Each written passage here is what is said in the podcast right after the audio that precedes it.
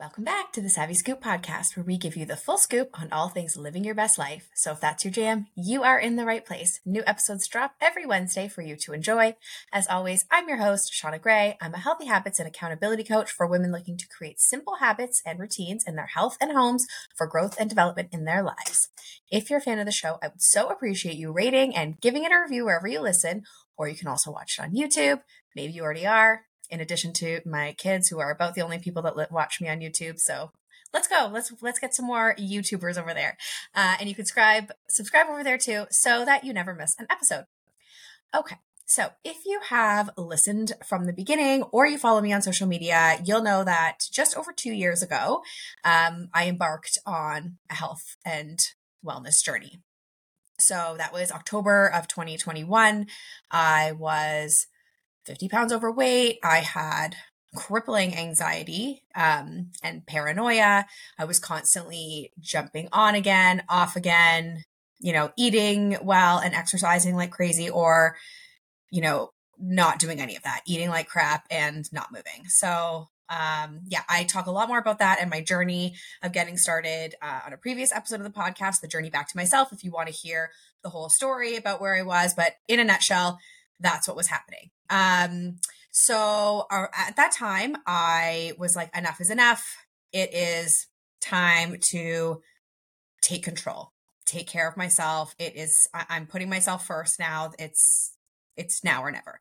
So I started working with a health coach and um, honestly, I've changed a lot of things in my life um, over the past two years, but uh, there are five habits that I believe have gotten me to where I am now. Five key habits. Like I said, there's tons, but if I had to pick five of the, you know, the ones that I would, uh, that stick out that I would recommend if you're just getting started where I would start. Um, this is what I would do. Two years later, 50 pounds lighter. Um, I am stronger physically and mentally. I am happier, more present, more joy and peace filled than I've ever been. So, let's get into those five habits, shall we? So the first one is working out. Um, specifically lifting weights. I love lifting weights. So that's amazing because I really think that you should find a form of movement that you enjoy to start. But um lifting weights is so, so, so good. And especially for women. And I know a lot of women shy away from lifting weights. They either think that they're going to get bulky, which is such a myth. So like, let's just put that myth to bed now. You, you're not going to get bulky. That's not like unless you're doing some super super heavy and and it's just not going to happen okay? So unless you start getting into really working towards getting that that bulk it, it's not going to happen. So let's put that myth to bed once and for all. Um it is so and if it's intimidating i understand that but it is so easy to get started. Just start with really light weights like literally two three pound weights. Find a free video on YouTube and just start lifting weights. It is so good. And honestly, lifting weights is the thing that has changed my body composition completely. Um, more than any other form of exercise I've done. It has made the biggest impact on me. I feel so strong. Watching yourself get stronger, feeling yourself get stronger is one of the best feelings ever. So I would highly recommend um, lifting weights. That is definitely something that has a habit that has changed my life at least three times a week. The second habit that has completely changed my life is getting outside most days um, and getting making sure that I get my steps in. So when I first so I embarked on my health and wellness journey two years ago, and after the three months that I was, when I finished working with my health coach, I was looking for a way to make sure that I kept these healthy habits going when we stopped working together. So I decided to do 75 hard. And part of 75 hard is doing an, one of the things is doing an outdoor workout for 45 minutes every day. It can be as simple as walking. And that's what I did. I took a 45 minute walk every day, but I, the time that I was doing it was January to March or January to April. So that is like the coldest time here where I live in in Canada and I can honestly say that that winter that I got outside every day was the best winter for my mental health. Every other winter, I get seasonal um, affective disorder. I believe it's what it's called. Sad. It's like you get sad when the weather is so gloomy and cold and awful. But because I was getting outside, I was moving my body outdoors, getting the fresh air.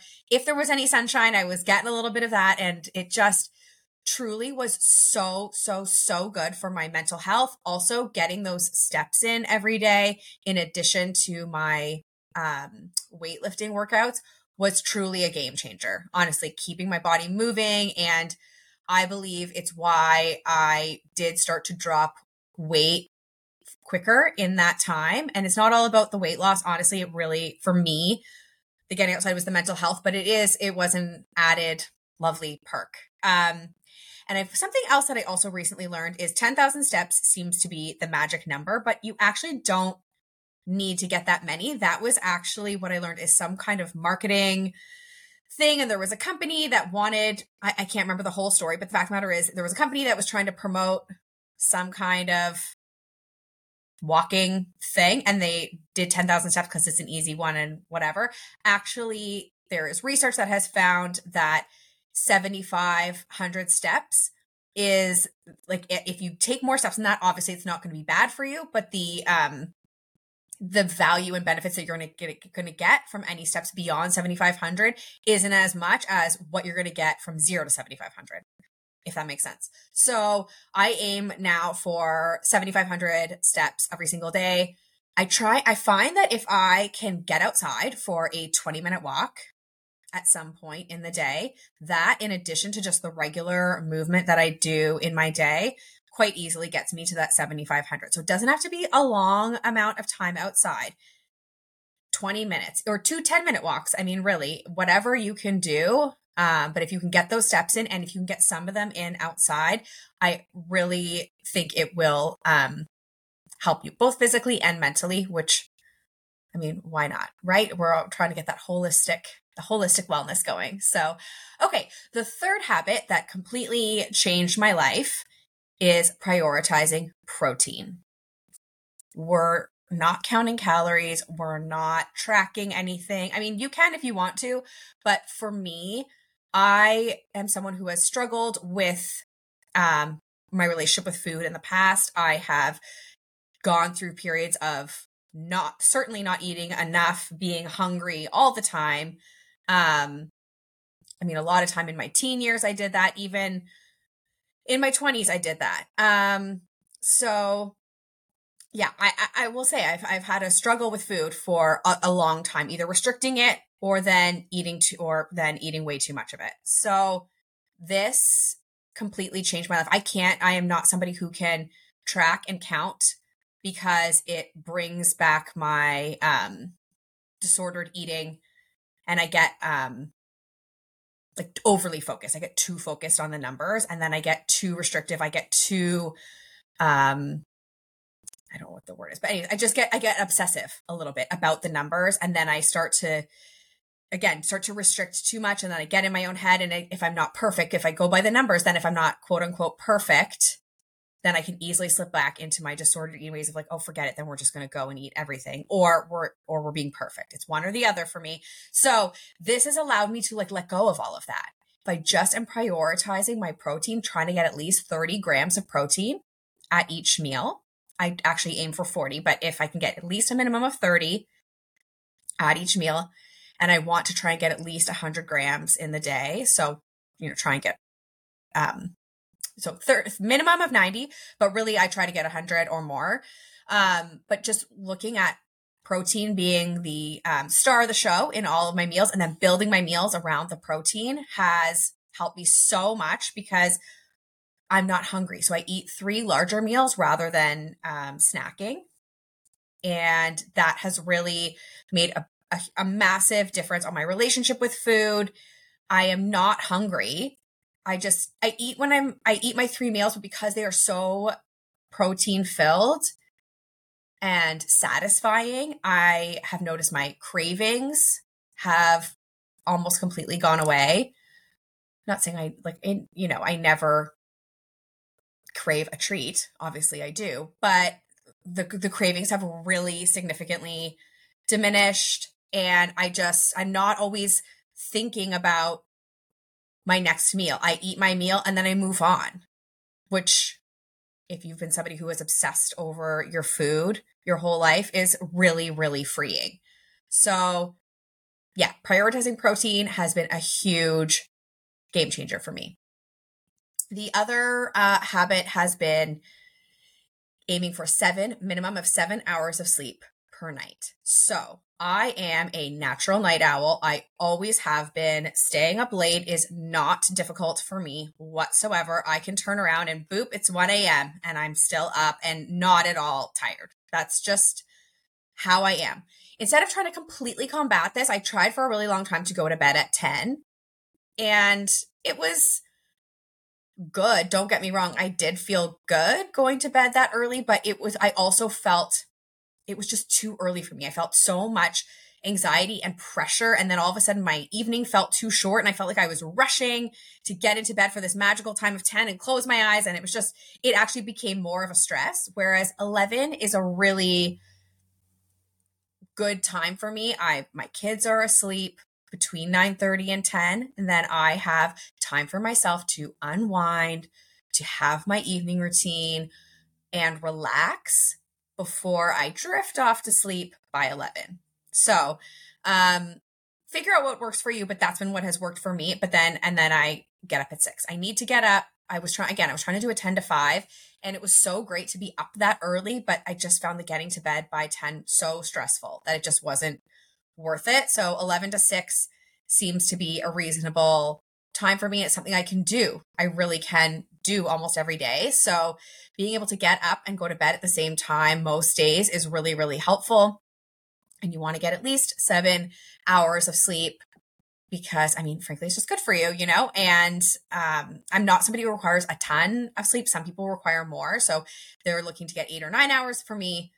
As long as I get seven, I'm I'm feeling good. So, but I used to get a lot less. I mean, I used to get between 5 and 6 most nights. And I would say, "Oh, I don't need a lot of sleep," which I just said. And I don't, but I've noticed a huge difference in my mood and energy and also my cravings when I get 5 to 6 hours of sleep versus when I get 7 plus. So, for all my night owls, I know.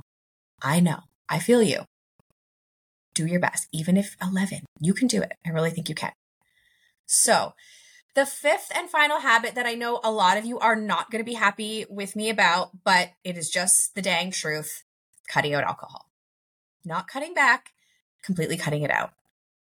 This is the one, to be honest, that this is the one. If I could only pick one habit, this would be the one because this is the habit that allowed all the other habits to happen. Because I would do great, even if I said, okay, I'm not going to drink during the week. Okay, so great. So then I did. I got up Monday to Friday, did my workout, you know, got my outdoor movement in, prioritized my protein, got my seven hours of sleep. I mean, that's a good chunk of your week. And I get that. And that is really good. But then I would say to myself, I would really like to be active this weekend as well.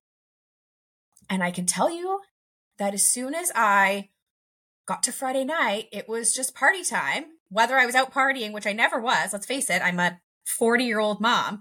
So I, am not out partying every Friday night. I was at home. I was at home just hanging out, watching shows. And again, everyone would go to bed and I would be up till 1 a.m. still snacking, drinking my wine. And then guess what? I wasn't getting up on Saturday morning to do my workout. Now I've already done five days. So did I need that sixth workout? No. However, I mean, I just drank a whole bunch of wine and ate a bunch of junk food. And again, you can do that every now and again, but if you have real health health goals, do you really want to completely sabotage yourself every Friday and Saturday night? And do you want to spend your weekends feeling like crap because you drank too much wine on Friday night and then you did it again on Saturday night? I'm just saying that's what would happen. And then it slowly lead into, okay, Sunday fun day. And then suddenly I'm getting up for my Monday workout and I'm not having as much energy. So while I may have gotten up, you know, the, the effort isn't quite there. as much for the workout. And again, it just really it was something that every time I would make a promise to myself and then I would have some wine and then I would have some snacks and it just leads to all the other decisions that you're like, oh, the, so then now I'm and now I'm sleeping in past when I wanted to. It's just not how I wanted to live anymore. I wanted to be clear-minded, present, at my healthiest, and I wanted to keep the promises that I made to myself. And that was the biggest thing. Alcohol made me not keep the promises that I made to myself. Okay, I'm only going to have two drinks tonight and I'm going to go to bed by midnight and I'm going to get up by seven and do my workout. And I can tell you right now, I would never stop at two drinks and I would never go to bed by midnight and I would never get up and do my workout on the weekend. So cut out alcohol. And now I'm somebody who keeps the promises that I make to myself. So that's how I was able to consistently stick to all the other habits. Okay. You may not like it, but that's the truth for me. If you want more information about all uh, my sobriety journey, I did share about that in a previous episode. So go back and listen to it. Um, and please don't hate on me for this being the fifth habit. Like I said, if you don't, if you want to just cut back, that's totally fine. That's a decision you it's a very personal decision that you have to make i'm just telling you my experience and what cutting alcohol has done for me so that's it those are the five habits that have changed my life if you are finding that you are having trouble um keeping up with the healthy habits that you wanted to have for yourself, I am actually going to be running a free five day Fresh Start February challenge starting February 5th.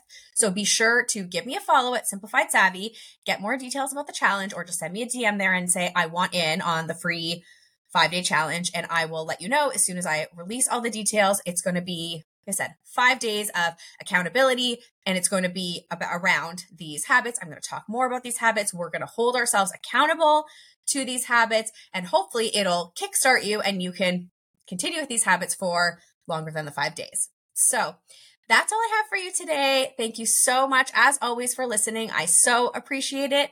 I'll see you next time.